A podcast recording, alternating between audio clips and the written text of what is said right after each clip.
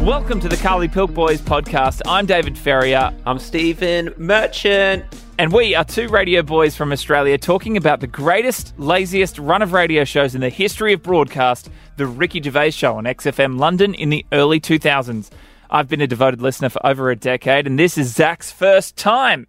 So we're going through the shows each week by week as they were first broadcast. Today's show, Series 1, Episode 5, a.k.a. Karl's Pet Magpie, first broadcast 8th of December 2001. Zach, thanks for being here. I know you're sick and you didn't want to do this. It's not that I didn't want to do it, but I was sleeping. It's the middle of the afternoon. I did have my alarm set to wake up, so I'm still a little bit in a daze.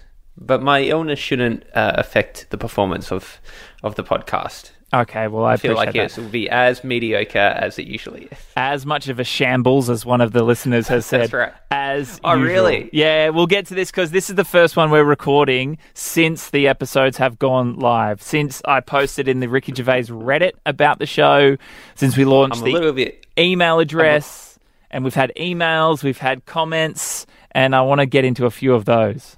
I'm a little bit concerned about that because I consider myself a Ricky Gervais fan, generally speaking. I've never listened to these shows, but I've enjoyed some things he's done in the past.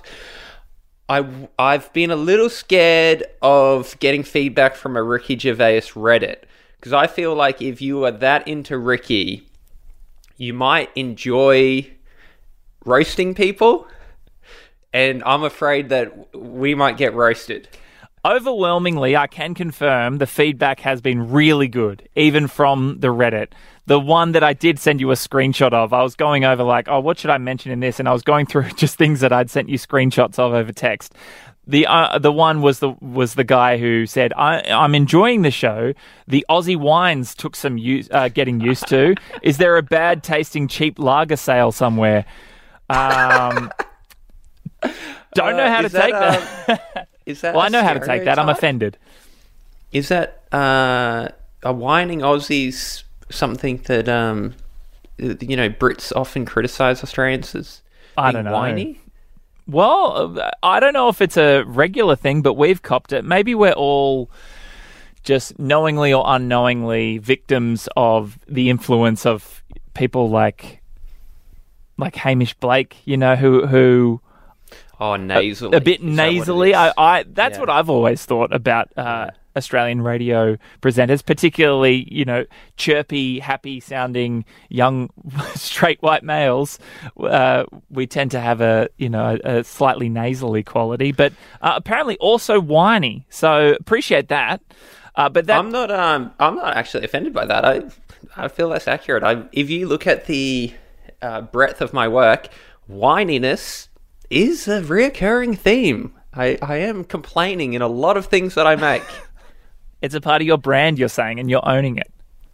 Yeah, so I feel like if you got something going for you, if you've got a brand value that people recognise you for, don't turn your back to it, even if it's a bit of a negative one.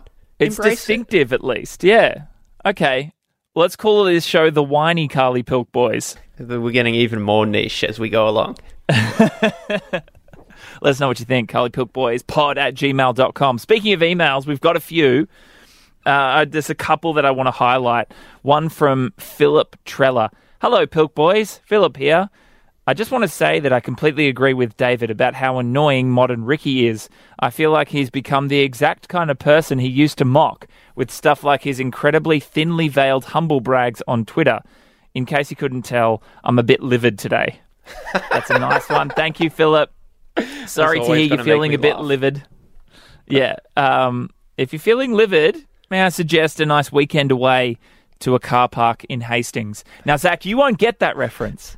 But for everyone else who's already listened to all the shows, they'll love that. So there's been a couple of reactions to people echoing the thoughts I kind of went on about in a very muddled way on the last episode. But, Zach, you actually sent me... Was it on TikTok?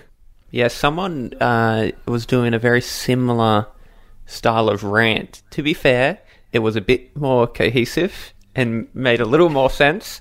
But they were basically... their big bugbear, I think, was that Ricky seemed to be putting characters in his movies just so they can be shut down by a more smug, more intellectual character.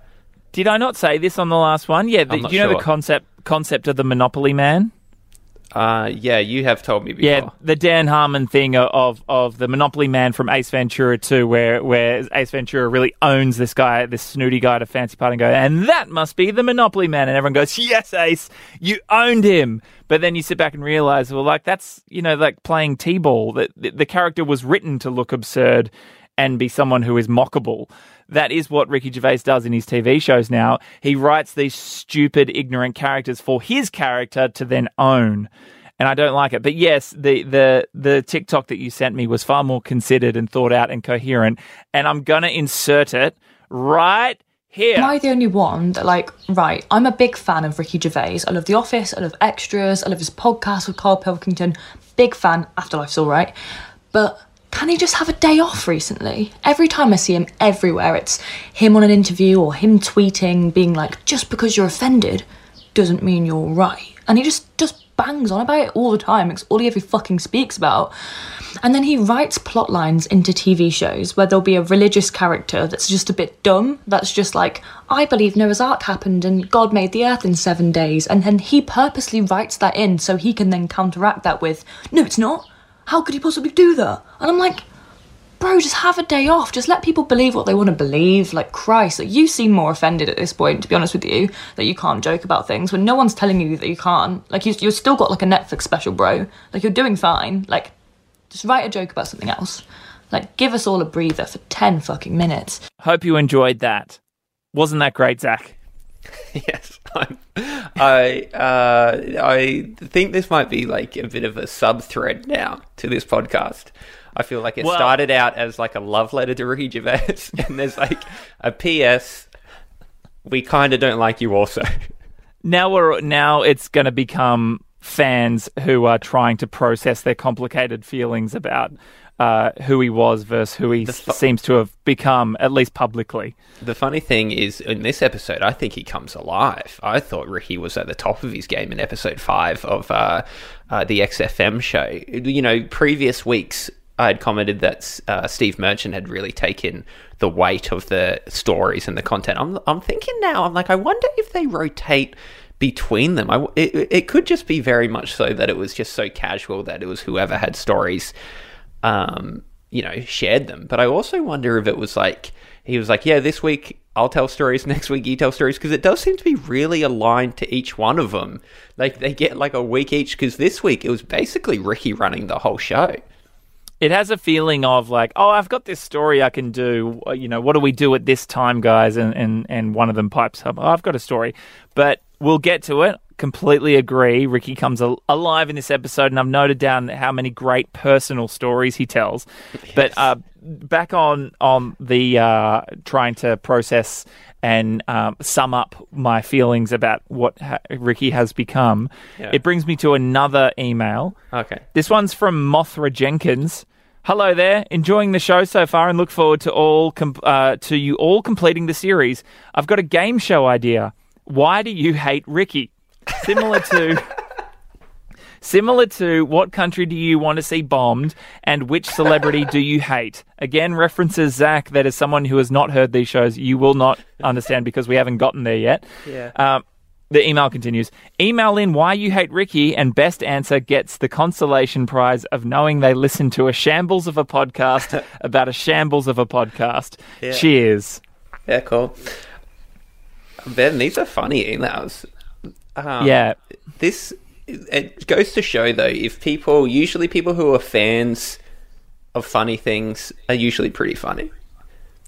That has been a thread that I've noticed. The post on the Karl Pilkington Reddit, which was the separate post I also included, someone wrote a full paragraph-long response, which started to read as though it was a warning against using copyrighted material, but then at the last moment...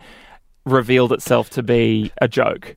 Yeah, right. That's good. It was someone telling me that they had started a similar podcast and they got in trouble with lawyers and they came to a deal, and then a monkey showed up in a suit, and they came with a deal that for every 100 clicks the monkey would get a banana. And I really enjoyed that.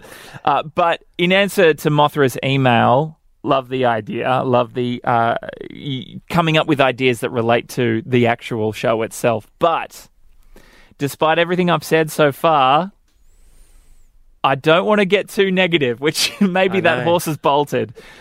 And I still kind of want to hold out hope, as unlikely as it is, that one day Ricky Gervais might be on this show.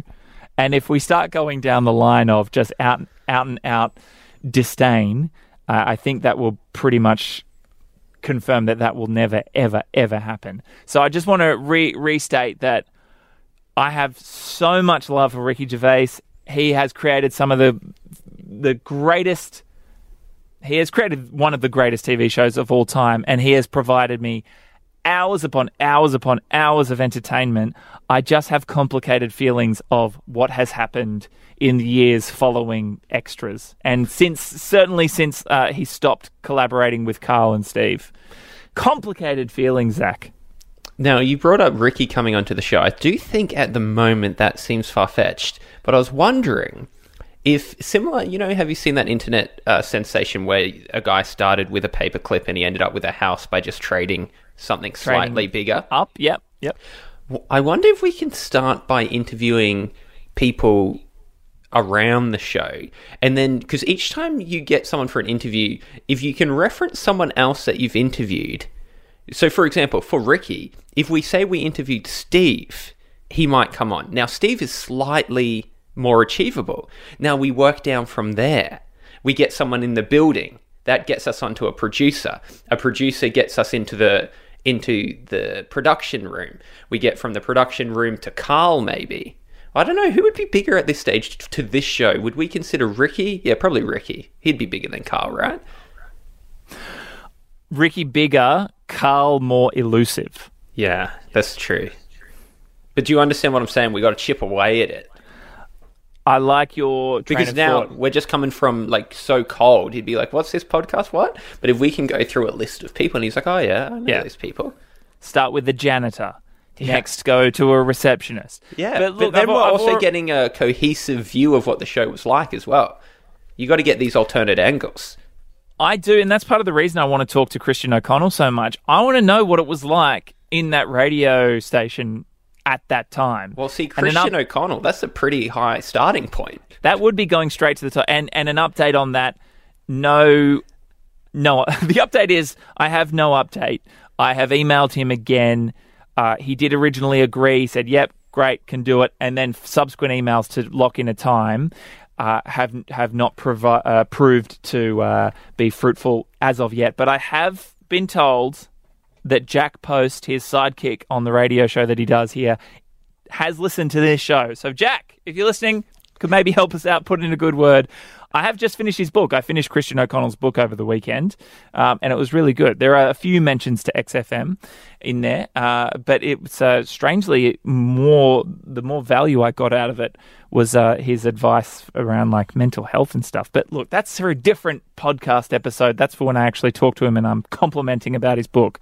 But yes, let's do that. And I know we've talked off air about some ideas of maybe who we could target. So that could be an ongoing project. If you have any suggestions, listeners, of people maybe we could reach out to, I would love to get Claire Sturgis on the show, because she filled in for Karl a couple of times on the run of these shows. We will get to those shows eventually. Yes, any suggestions of who maybe we could go after to interview for this show, to give us a paint the picture of XFM in the early 2000s, Karly Pilkboys pod @gmail.com. Okay. The segment that I gave a run last time was the news from this date. So I'm going to try branding this up as BONG UK news from this date, 8th of December 2001. BONG. Zach, another reference you just won't get because we haven't got there yet. No news that I wanted to point out, but this episode went to air 2 days before Lord of the Rings, Fellowship of the Ring, was released in the UK. Well, because they give a review of it, and the joke kind of is it's not out yet. And I thought, Lord of the Rings isn't out yet? This is such a cultural touch point for us. This was a world before Elijah Wood as Frodo. I know. This is the last... This is a post-9/11, pre-Lord of the Rings age. It's a very specific time. There was only a few months there. Okay, quotes from the comments section below, because we're both listening to them on YouTube using the Mothman YouTube account, which seems to be like the best one. One of the top comments, Bardic Bass. In a way, I prefer these older ones when they hadn't started capitalising on Karl as much. Just feels a lot more organic. And it's nice hearing Karl laugh and be sarky and stuff, as opposed to just constantly being mocked, even though I do know it's playful. So I like that because I relate to that. The early days do feel like they are feeling each other out a bit more, and it's interesting hearing how it develops. But the all-time great segments and all-time great stories do come later on, and I'm so excited for you to hear them, Zach. I'm excited as well. I started to enjoy... This was probably the one I enjoyed the most, to be honest. Probably the one I laughed the most so far. It's an upward trajectory from here, I feel like it's safe to say. So let's get into it, the show notes. First thing... And just jump in at any time, Zach, that they start the show by teasing the music. As radio presenters, you and I, just how strange that is. Outside of, in Australia, Triple J, that any radio show would go, hey, we've got a great show coming up, and then list a bunch of songs, as opposed to content. That's right. And then later in the show, they talk about which songs they've dropped, which ones they don't like. They go on quite a long rant about how they don't like Muse, which I was like, oh, okay. Is a Muse someone that we really don't like passionately? And I loved Muse as a teenager. But man, they really depress Ricky. Like it might be the saddest you ever hear him get on this show, the most bummed out. He's really fed up over it. And Ricky hilariously does ask for bribes to play songs. Yeah. They start to they do that a few times and try to get like goods and services. I've always wondered with that, because that's illegal, but he's obviously joking. So where's the line? With that? Is it strictly illegal? Yeah, isn't that cash for comment? Yeah, can't you just like ring a bell or whatever? Yeah, advertising content has to be distinguishable, has to be clearly defined to the average listener. So you could say this is an ad, I guess. But, you know, he's obviously joking. But I've always wondered, is joking a defense? Because people would... I'm sure bands would have sent him stuff after he said that, even though it was a joke. It's a defense in defamation. That you were trying to be funny. I don't know if it is for cash for comment. The discussion about the Real Slim Shady show. This is a post 9/11 pre Lord of the Rings era. It's also peak Slim Shady era, because I looked it up. The Real Slim Shady came out a year earlier, around abouts, and they talk about the Slim Shady animated show, which I did have a look at. It's the worst thing I've ever seen, and Eminem should go to jail for it, I think. It's that much of an offence. Well, see, this was news to me, because they were talking about how all those songs were kind of novelty songs. Yeah. And I thought... I'm Slim Shady, yeah. Jokey. But, you know, I was 10 years old, and that was my introduction to rap. So I was like, really? I was like, I thought that was hardcore. I thought this was real hip-hop. Were you allowed to listen to Slim Shady? No, of course not. Yeah, it was the type of thing that, you know, we had the album insert, you know, like the album booklet, and we're like flicking through it down the back kind of thing. Oh, so many swear words. Yeah. I had a friend whose parents were a bit more lenient, and I'd go over there and we'd listen to it and think we were cool. When you listen to it now, you are like, oh yeah, this is songs made for 13-year-olds. And some songs that have not aged well, no. Like the one with Dr. Dre. No. Where the the angel versus devil back and forth thing about what to do in certain situations.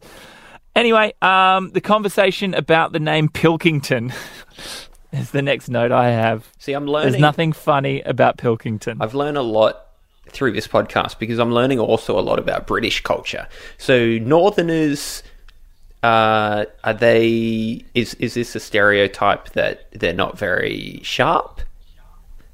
Is that the idea? Because they keep saying he's a Northerner. Yeah, and that Manchester in the north is a bit behind the times. See, I'm not as advanced. I'm a Queenslander in Australia, and I would say that the southern states. So I'm from Brisbane, and Sydney and Melbourne, the biggest cities. I think they have that view of us, don't they?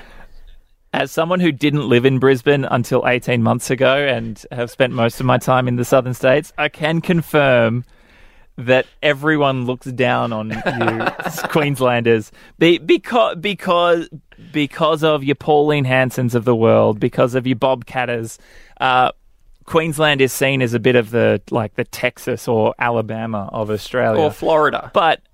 Or Florida is a good one, yes. Definitely. Florida man in the news. Sub that out for Queensland man, and particularly far north Queensland man. But now that I've moved up here, Brisbane is as these things always are, these generalizations, they are false, they are incorrect.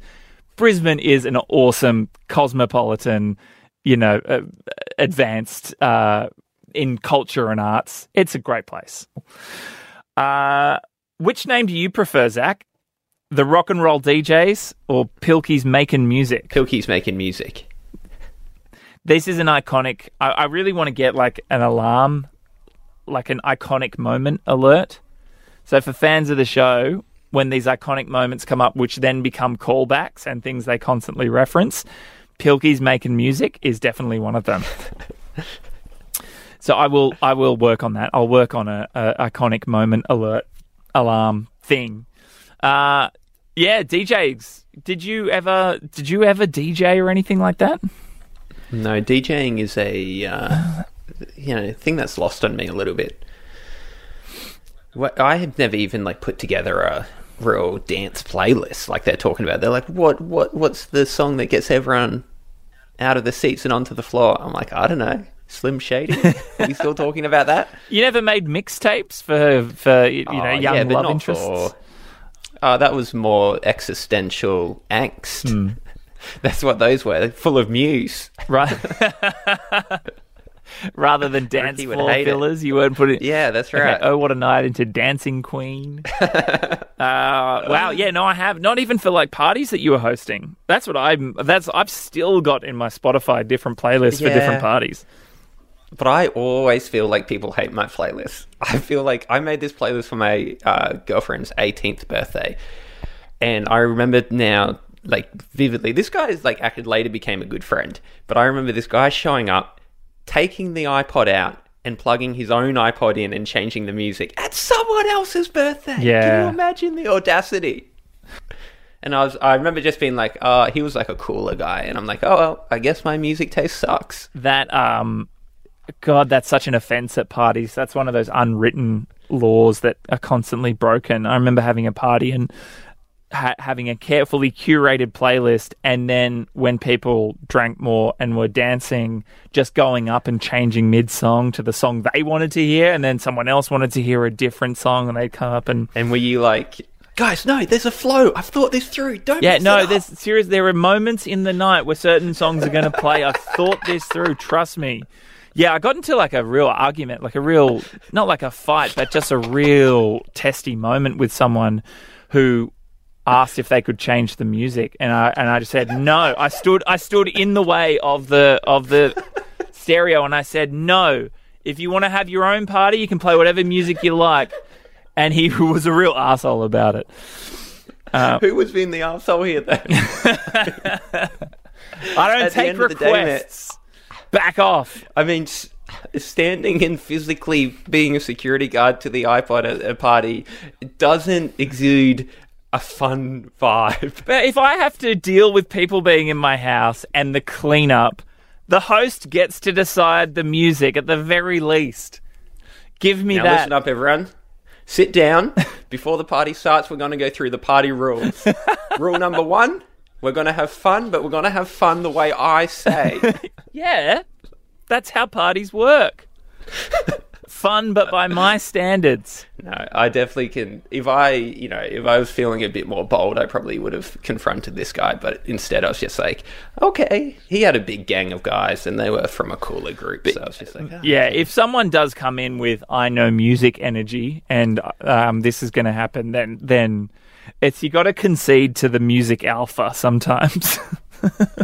Yeah, this was back when remember fight dancing was a real big. Pastime inserted. No. What? Yeah, there was a certain stream of metal. Oh, like hardcore or punk. I'll do it like waving your arms and stuff like that. Yeah, and you'd wave around your arms like right. And these guys were all into that, and so I was kind of like, I'll let you guys go. I don't want to go out the front and be fight danced at. Yeah, right. And also, you couldn't fight dance to the music you were playing, could you? You couldn't fight dance to the YMCA. Or maybe you could if you really tried. In some ways, that was actually the first fight dance when you think about the movements. So they next get onto the conversation about K-Fest. I did notice that the tickets, I'm pretty sure, unless I'm mistaken, they said the tickets were only $7.50 for a music festival. And Stephen suggested that they give them away for $5 because it's still a discount. This was the bit where I laughed the most at this out of anything I've heard in the previous 5 episodes, which is interesting because it's not a Karl moment. No, wait, but which part made you laugh? When they do the call-in, which is to get these tickets. Who wants them? To get these tickets, Ricky says, you have to answer the question, who wants to go? Yeah. Yeah, that's how they give away a lot of the question to win is, do you want it? Yeah, but $7.50 for a festival. You now cannot go to a festival for under $250 in Australia. And I think this was like metal or something, wasn't it? Because they kind of like, yeah, it's a death metal festival. Yeah, yeah, right. And they get egg on their face for being so arrogant about like. Who the hell are these? Who the hell is Niall? And I love that they come back from the song a little humbled by like, okay, yeah, all right, you've proven your point. These bands are very popular. Steve's dad heard him slagging him off. It turns out. I thought this was great and such a typical experience for a radio announcer. You're always petrified that someone's listening. Say something on air and it comes back to bite you. That it surely has happened to you. It never has. Oh. That's probably more of a comment on how many of my friends listen to my radio show. Late nights radio. I'd often change names and things like that so that it couldn't be traced back. Ah, okay. Oh, maybe I'm kind of having a memory of someone saying something. Nothing that ever caused any issues, anyway. Would you like to say something defamatory about one of your friends or family on this podcast? No. Well, here's the thing. Listening to the previous episodes of the podcast, I have said some defamatory things about the radio industry, and you've edited them out. Yes, I did. To protect you and me. Okay. Mainly me. In one of the earlier episodes, we kept in a reference about how things were getting a bit tight, or that there might be a reoccurring theme that I've... bitter, but it doesn't really sound like I'm that bitter in the episode. It's because there's about 10 minutes of bitterness cut out. Well, that's part of my effort to, upon reflection, the episode just sort of went where it went when we were recording, but upon reflection, I thought, no, I don't want this to be like, it's not fun to listen to negativity, so I decided I want to cut that out, and that's why I don't want to do, why do you hate Ricky? Email in. But that's okay. Well, then there you go. See, I feel like now I can't say anything slanderous, or else it'll just get cut out. Oh, you can say slanderous things about people in your own personal life, just not things that may threaten my future employment potential. Fair enough. That's fair call.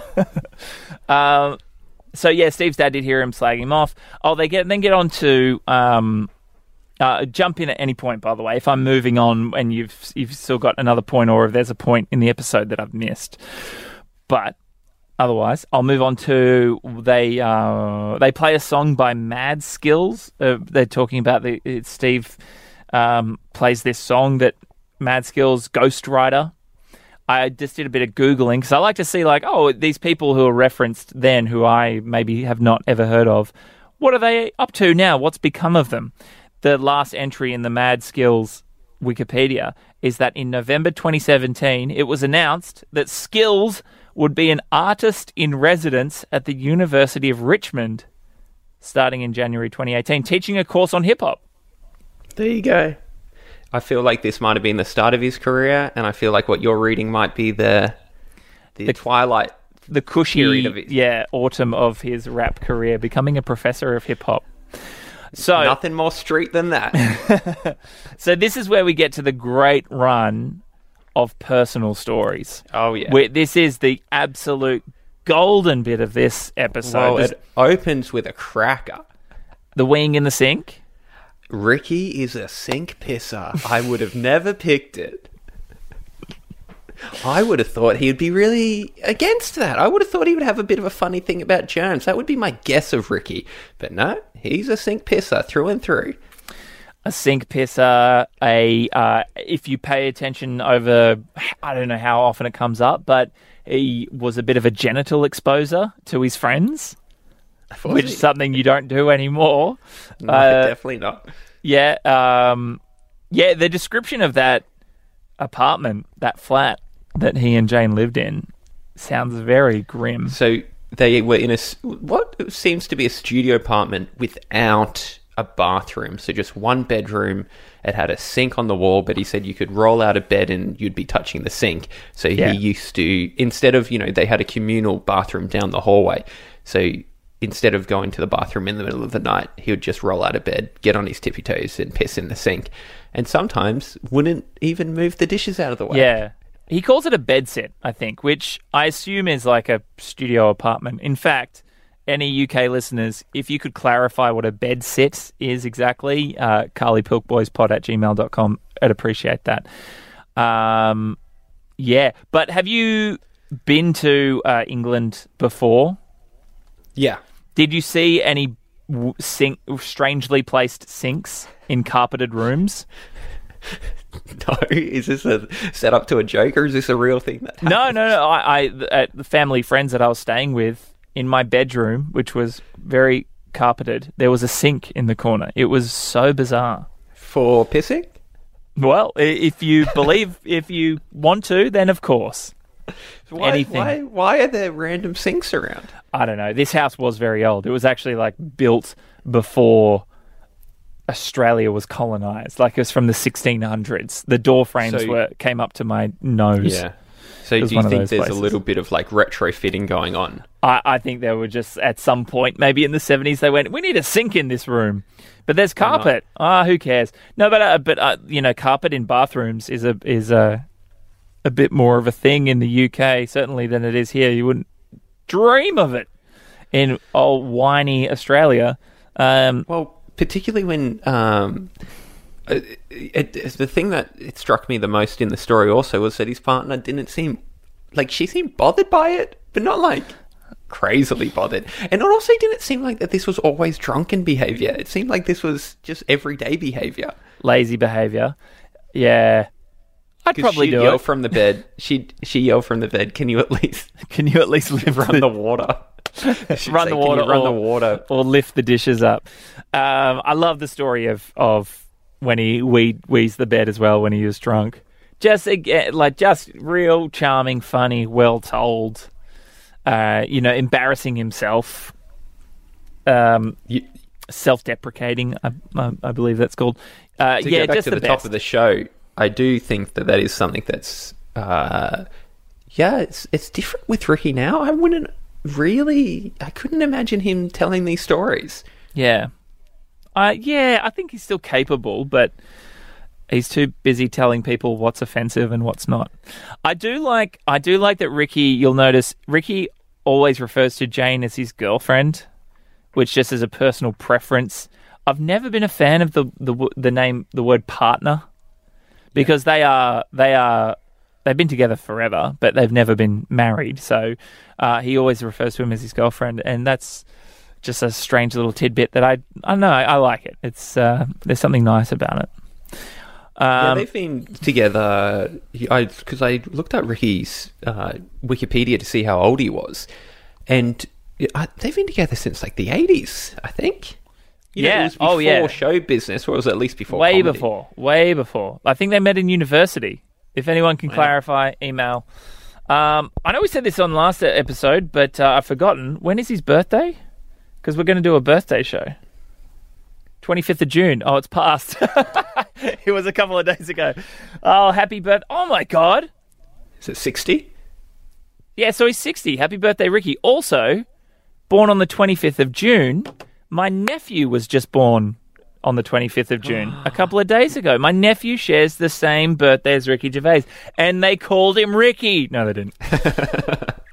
But I did. Man, the 25th of June, perfect birthday, exactly 6 months between Christmas, which that might not mean anything to you, Zach, but my birthday is 2 days before Christmas. So I noticed stuff like that. I noticed stuff like that. Perfectly pacing out the presents, yeah. That is, I've never heard 25th of June positioned like that, but you're right. It is the perfect birthday. It's the perfect birthday, yeah. Another embarrassing... So these stories, these personal stories come in thick and fast. The weeing in the sink, weeing the bed, the story of when he found a condom that he thought was a dead snake. You know, if this was radio now... He would tell that story in the production meeting, and they'd say, "Okay, that's a phone topic. 133 200 08 700 800 1234. What did you? What was your embarrassing childhood story? Ricky killing a fish with a homemade bow and arrow, and then trying to hide evidence. So endearing and so relatable. I love it. Oh yeah, those moments when you're a kid." Because, like, wasn't it in his own backyard, the pond? It wasn't like a public setting or anything like that. Like so his own pond, the homemade pond. So it's these types of things that when you're a kid, you think, oh, I'm going to get in huge trouble for this. And then when you're an adult, you're like, what was that? Like, of course I was never going to get in trouble. Firstly, I did nothing wrong, or very little wrong. And secondly, what, they're going to get a 6-year-old in trouble for this? But it's also... something I relate to, which is that when you're a kid and you test your limits and you find your moral line when you step over it and you go, oh, this feels really bad. I didn't like this. Did you kill a fish? No, but I remember I pushed a kid once and he like fell and like hit his back on a hose tap. And I just felt so gross. I was like, oh, that's not... And it wasn't that I wasn't bullying him. It was a friend of... Like, my friend's brother's friend. They were younger, and we were just being kids in the backyard, and I just got a little too fired up. You know those moments where you cross the line and go, oh, God, no, this isn't... This isn't who I am. When I was, like, 6, I stole, like, a roll of tubes from the shops. You know, like, lollies. Candy. Yeah, I did that with some chewing gum. Yeah. And I got caught by my mum walking back to the car. Oh, no! In a way that doesn't make any sense. I was wearing football shorts and they didn't have any pockets, but I put, so they were very obviously non-pocketed, but I put the tubes down my football shorts, but then I was holding them from the outside through the pants so that they didn't fall out the bottom. And I said to my mum, like I drew attention to it. I said, hey, mum, look, my pants have pockets. I don't know. That's a real dumb criminal thing to do. It's kind of like... You wanted to be walking caught. Away. You're one of those criminals. Walking away from the bank with all the money and then saying to someone, hey, look in my bag. And my mum's like, oh, my goodness, you've stolen. So you have to go back to... I had to go back and hand him back. And, of course, nothing happened. They were just like, I'm sure he will never do it again. But I was so filled with guilt and fear that later that night, Australia's Most Wanted, which was a reality show that was on at the time, which showed security footage of people stealing things and then getting caught by police. I made my family turn it off because I was petrified that I was going to be on it. The irrational fear of a child.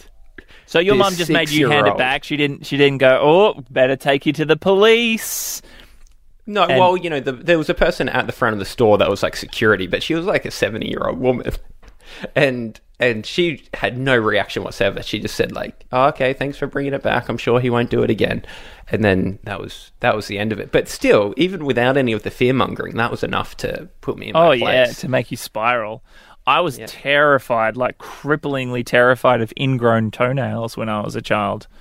I was. Why is that? I thought that they make you essentially lose your feet. And it's one of those things where it feels like that kind of fear is so irrational that no level of child psychologist could have talked me off the cliff, so to speak. Yeah. Yeah. Did you do anything about it? Cut your toenails off? No, though. I now just have a very I will not ever add any curve when I cut my toenails. It was always just straight across. You got to protect those sides. Of course. But it's good to find out that you have a moral compass on reflection, I think, for you, Zach, because you know if you did it and were like, "Hey, that was great fun," we might not be talking right now. You might be in jail alongside Bernie Madoff. Yeah, so really I can thank that 70-year-old woman out the front of Franklin's for putting me on the straight and narrow. And Ricky might be some sort of hunter posing with photos of elephants that are dead that they've been shot, which we all know he hates. Isn't that the irony that he, you know, a lot of his tweets are about? Oh, is it? Yeah. Anti-hunting and stuff, hey? Which is great, which just on a side note, love that stuff. Fine, great, go for it. All about animal rights. So, and then they get on to... draw the line at being the moral conscious of, what, offensiveness. Yeah, and just the bad, the poor quality of his TV shows. Right. Of his later TV shows. But I want to keep mentioning the good things as well. I don't want to lose sight of those. So. Well, this was a great story. He's gone back-to-back with two crackers. Yeah. Oh, the Steve, the kid who thought he could save a bird with the kiss of life. Oh, just wonderful. Just so joyful. And I remember a similar thing when I was a kid, or just these things that like people tell you. I remember we had a running battle with the kids in the preschool next door. We played on the same playground each afternoon. So there was like two classes. We played on the same playground in the afternoon. And for some reason, for no particular reason, my friend and I had a running battle with these two boys in the class next door. And I remember watching them run towards the playground one day. And my friend said to me, if you stare at the sun for 10 seconds and then stare at them, it will shoot lasers at them. And so I'm like, all right, that makes sense. So we're both there staring at the sun and then staring at them. And I'm like, I don't know what's happening. They're still running towards the playground. It's not working. Wow. I had a friend who started to believe he had like mind powers, that he could control things with his mind. I was like, no, man, seriously, like I got really mad last night and I screamed and the lights started to flicker. Like, whoa. So these stories, so it's all Ricky and Steve, and it's just home run after home run of personal stories. And then Karl sails in with another iconic moment when he tells the story of his pet magpie, Maggie. And this is a magpie that is he doesn't keep in his house, and it also seems to be questionable whether or not it likes him. It's just a magpie that hangs around, but then swoops him, and then started pecks his head, started pecking the tires on his grifter. Although I don't know if he mentions that in this story because it comes back around. Have you happened to have listened to the Alan Partridge podcast on Audible from the Oast House? Okay, no. I feel like there'll be a bit of crossover. If you're listening to this show, there's a good chance you're also a fan of Alan Partridge. I highly recommend the podcast. It's really, really good. Get an Audible like trial subscription thing, the 2 weeks free, and listen to it because the last two episodes are all about Alan develops a relationship with a magpie. It's great. It reminds me of this. It reminds me of Karl. But yeah, this is the first time, I think, episode 5, where Karl's storytelling starts to show itself. And it's all the hallmarks of what makes him so good is the peculiarity of the details of the story, which he just tosses off so casually. So, like, I was in the park chasing a butterfly. Mum said, don't do that. They only live a day. And he said, okay, well, I'll get a dead one tomorrow. He doesn't realise how that is a well-constructed joke, but it's just an anecdote that he whips off the top of his head. How did you find it? What did you think? Yeah, I thought it was great. It's excellent. There's a kind of a macabreness to them. Yeah. They're funny, but they're also, a lot of them are, there's a sadness and there's a deep well there that's just waiting to be unpacked. Wow, you don't know, but you just echoed what Ricky says about his stories as we go on and we get more of those stories. That there's just this, at the end of the story, you don't know whether to hug him or to just put him down, put him out of his misery. That's right. So it's the first of many, and I can't wait to get to the other ones. Then we move on to Steve's story about the speakers, which... on the many goes around listening to these episodes after the first or second time I heard it, it's a bit of a low point for me, and I always skip through it. And I don't I don't really know why. I think just because after one listen, it's a bit of a rehearsed story. I think it's like, I don't know. There's no surprising details or turns. It's someone who thinks it's a really great story, going through his great story as quickly. It's like his party anecdote, which I don't know. It does seem like that. Yeah, as opposed to... I mean, I don't know. Maybe it's just you can't follow a story like Karl's Magpie, and it's like a tough act to follow. But what did you think? I thought it was a pretty crazy story.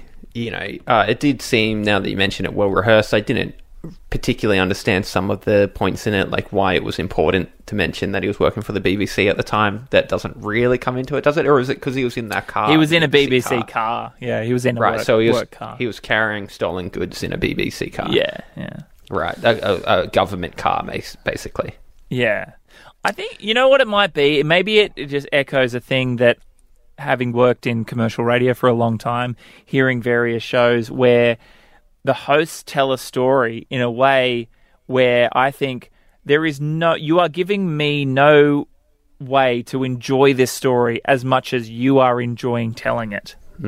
Well, I think sometimes if it's a well-rehearsed story, whereas Karl's stories a story that someone else is extracting, and so as the extractor, you're kind of being the audience. You get to ask the questions that the audience are thinking, because you are an audience member. You're an audience member who can interact with the storyteller. You are, then what happened? Oh my goodness, that's so crazy. If it's someone who has a story that they've rehearsed so many times, there's none of those end points. There's none of those points where you can jump in and kind of really get into it. Do you get what I mean? You're not extracting anything from the storyteller. And when a story is being extracted from you, you're kind of a passive bystander to it. You're not directing it where it can go, and therefore it can go to interesting places, because it can go to places that you didn't want it to go out of embarrassment or fear. And so if you're in control, there's never going to be any of those wild turns where you're suddenly embarrassed or you're suddenly scared of where it's going to go, or you suddenly say something really funny that you weren't expecting, because you're not reacting to any new stimulus. That's a very interesting and well-constructed analysis. And I appreciate it. And I appreciate you, Zach. Thank you. Do you think that's valid or not? I think it totally. Yeah. I think it's all those things. It just it feels a bit rehearsed and like there's no magic in it. It's just a story which has too much detail. It goes for a little bit too long, and it's not that funny. Like, it's actually, I find it a little bit not sad, but just this interaction with these two obviously criminals, I don't know. It's just not that funny. Well, the way I'd relate to it is when I've done radio before, and we'll do something. We'll do something, and either it wasn't recorded properly, or something went wrong, or you know, there's a technical difficulty. And someone will be like, "Oh, we'll just do it again." I'm like, "No, it's done. We can't tell that story again because we know all the different turns in it, and the other person's not going to react. The other person's not going to have interesting things to say. It's done." And that's the same thing that happens if you tell like a classic story. If you're two announcers who know each other's stories and you're like, "Oh, tell that classic story you have," it never really goes very well, as much as something like the Magpie that's just come up so organically. And that is what makes this so special, is not only did they, like, none of it was planned, but they just happened to have one of the most unique individuals on the planet. Now, did you hear when Ricky's doing his Schindler's List review that you can hear a police siren driving past? No. Is this a reference to maybe the location that their studios are in, or maybe that they're not particularly soundproof? I'm pretty sure they're in Leicester Square. If anyone can confirm or deny, email us. But they're right in the centre of London. I think it's funny. It just speaks to the quality and the location of their studio. So that is that you can hear a police siren drive past, because those things are meant to be completely soundproof. Rarely are they. Rarely are completely. Yeah, so the radio show that I've just finished working on as the breakfast show as the anchor, we had this competition where if you match 5 words with the host, you win $10,000. And it hasn't gone on for a long time, and I don't want to say we were trying to give it away, but we were. The questions were very gettable. The show was hopeful that it would go off, and they were the most obvious answers, as much as you can make them obvious. And when it's all quiet, and you're saying the words, and then when the caller said the wrong word, you could audibly hear one of the producers out in the airlock outside the studio scream. So. I worked at a community station for a while, and it's a bit different with community because they have no money, but it was on a train line and you could hear the train, and I know that people would listen to the show in the morning and they would know how they were running for work, not on the time updates, but what trains they could hear go by. They're like, "Oh, that's the 8:22. I'm running a bit late this morning." Wow, that's great. Yeah. Oh, man. And trains tend to run on time, so that would be pretty reliable. This is the first instance where they bring up Lord of the Rings, which I already mentioned 2 days before it came out, which you might have gotten from this one, but it comes up again, how much they don't like Lord of the Rings and how severely they judge the geeks that like that kind of stuff. Which that doesn't bode well 20 years on. No, and subsequently, Martin Freeman, who's in The Office, was in The Hobbit as Bilbo Baggins. Had a lead role, so I've always wondered, like, what you know, assuming that they are still social or they still bump into one another every now and then, what would Ricky and Steve say to Martin? But even more broadly, they weren't niche, they weren't nerdy. That was like Lord of the Rings would be considered massively mainstream now, right?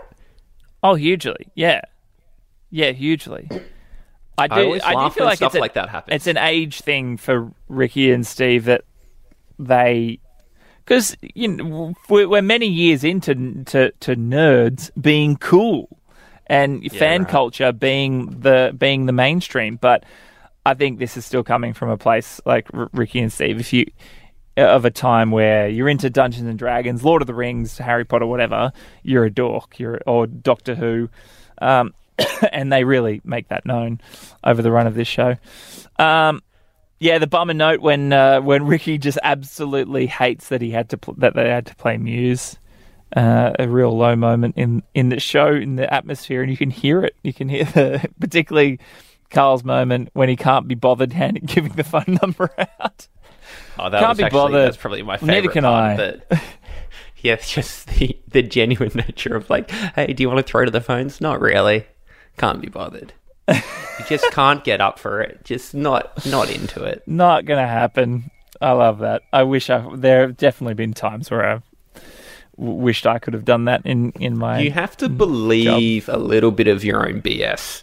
You know, you have to go into a show believing that the stuff you have is really good. Now, especially with phone topics, you got to believe that people are going to want it. If you don't sell it, if you don't believe that people are going to want to be involved, they're not going to want to be involved. And I can relate to that so much, looking at a board and thinking, I don't want to ask this question. I couldn't care less what people have to say. Yeah. Could not care less. And the idea that you have to go have a big breath in and go, all right, got to pretend to be into this for the next 5 minutes. I love that Karl's just like, nah, not going to do it. Not going to happen. All right, well, we get to the end of the episode with Steve's ongoing quest to kiss Karl. They end the show by giving him a cuddle. More off-mic struggling. Yeah. Key phrases. I actually didn't note any down. None jumped out to me. Any key phrases that signify an important moment in the development of the relationship between Ricky, Steve, and Karl. Didn't hear anyone's in particular this week. No, nothing jumped out at me. What was your favourite bit? It would be a tie between being a sink pisser and... From a radio point of view, I couldn't go past Karl not wanting to throw to the phones. Couldn't be bothered. Anyway, we're not going to argue. There is a big difference. Phoning, what's the difference between Muse and Radiohead? What's the phone number? What do you mean, what's the difference? Let's have a competition. Let's see if people can tell the difference between Muse and Radiohead. Give the number out. Can't be bothered. Nor can I. So it's left to me to keep the thing afloat? Yeah. That's never good news.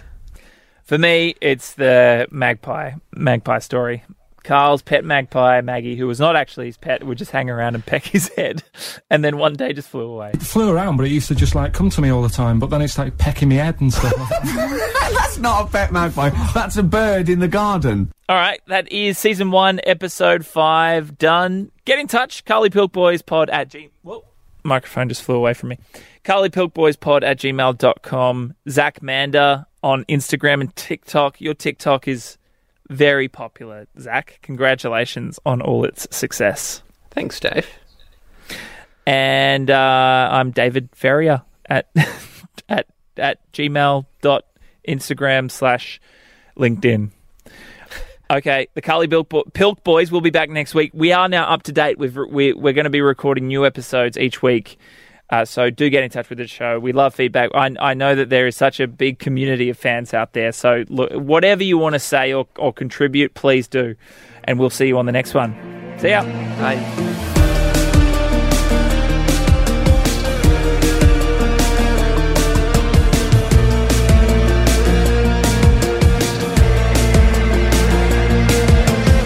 Hi, I don't like moaning anyway, just...